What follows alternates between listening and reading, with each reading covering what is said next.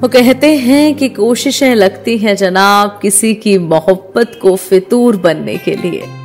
जैसे पूरे बादल को बरसना पड़ता है एक पत्ते की बूंद बनने के लिए। बनने के लिए। नमस्कार आदाब अभिनंदन। मैं हूँ सुरभि और मैं हाजिर हूँ अपने कीमती मोहब्बत के इस पॉडकास्ट के आखिरी एपिसोड को लेकर जहाँ हम सबको एक रिक्शा वाले ने सीख दी कि एक इश्क तो कोई भी कर लेता है, मगर उस इश्क को फितूर बनाने के लिए कोशिशें लगती हैं, मेहनत लगती है और सबसे ज़्यादा शिद्दत लगती है। मगर अफसोस, इतनी मेहनत के बाद भी राकेश का अपनी बीवी से ही प्यार मुकम्मल नहीं हो पाया, और जो उसकी ख्वाहिश थी कि अपनी लता की झिझक को उतार कर वैलेंटाइंस डे मनाएगा, वो भी शायद अब अधूरी रह जाएगी, क्योंकि राकेश तो लता का प्यार पाने के लिए अपनी लाचारी से, अपने हालातों से, अपनी गरीबी से सबसे लड़ गया।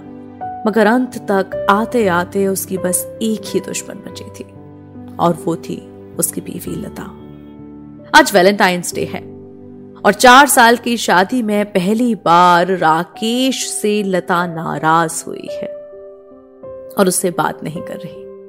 राकेश की एक छोटी सी गलती की वजह से, और ये होता है होता है ऐसा। अक्सर हम इश्क की जल्दबाजी में उसी शख्स की परवाह नहीं करते जिससे हमें प्यार है। उसी का ख्याल निकल जाता है हमारे जहन से, जिसके लिए सब कुछ करना होता है, और यही गलती शायद राकेश से भी हुई। वो वैलेंटाइन के खुमार में इतना खो गया कि लता और उसके दिल की बात समझ ही नहीं पाया। अब दोनों के बीच में फिर से वही खामोशी का माहौल छा गया था। दोनों एक कमरे में रहकर भी बात नहीं कर रहे थे। राकेश लता से बात करना चाह रहा था, मगर इस बार लता को यह मंजूर नहीं था। आज पहली बार जब राकेश ने तौलिया लता से मांगी तो लता ने खुद देने की जगह अपने बच्चे को भेज दिया। उसका खाना भी लता देने नहीं आई, बल्कि उसके बच्चे ने दिया था। राकेश ये सब बर्दाश्त नहीं कर पा रहा था। वो उसको समझाना चाहता था कि उसने ये सब बस इसलिए किया कि वो लता और उसके रिश्ते के बीच की जो झिझक है उसको तोड़ सके। मगर इस सब के चक्कर में उसने अपना रहा सहा तौलिया और टिफ़िन का रिश्ता भी खत्म कर दिया था। वो घर से निकलकर चौराहे पर बैठ गया था। उसका मन ना रिक्शा चलाने का कर रहा था और ना ही उसको रात के खाने की अब परवाह थी। उसके दोस्त ने ये सब देखा तो उसके पास आकर बोला, सब हमारी ही गलती है ना? हम ऐसे खुले में सबके सामने तुम्हें भाभी को चूमने को बोलते और ना वो नाराज़ होती।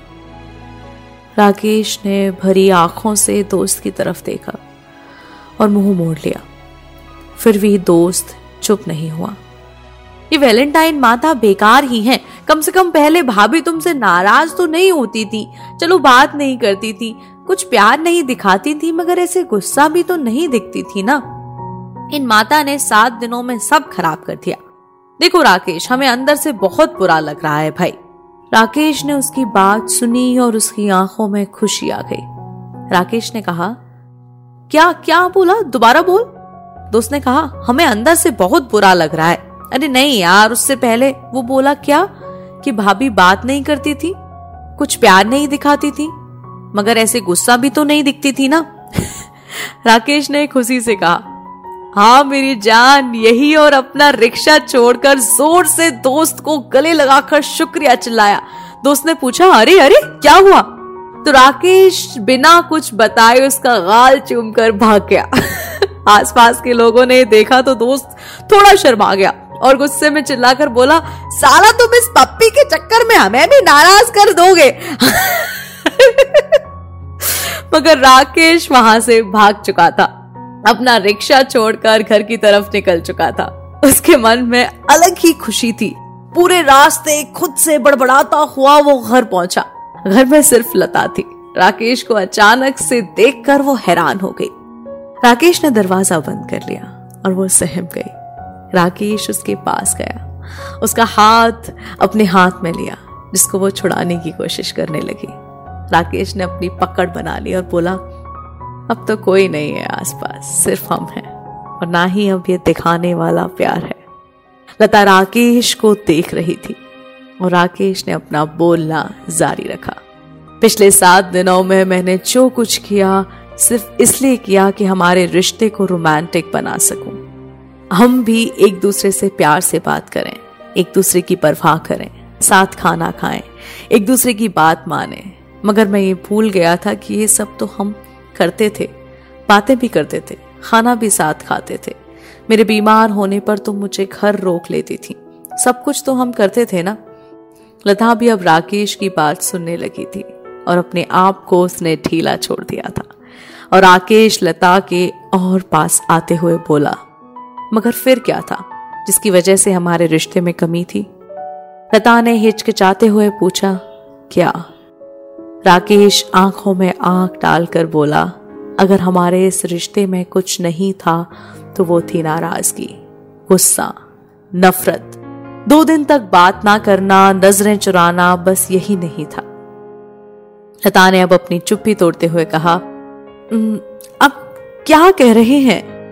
राकेश हंसा और बोला, यही कि हमारा रिश्ता रोमांटिक हो गया है, क्योंकि साथ तो इंसान किसी के भी रह लेता है, बात तो किसी से भी कर लेता है, मगर नाराज़ सिर्फ़ अपने दिल के करीब वालों से होता है।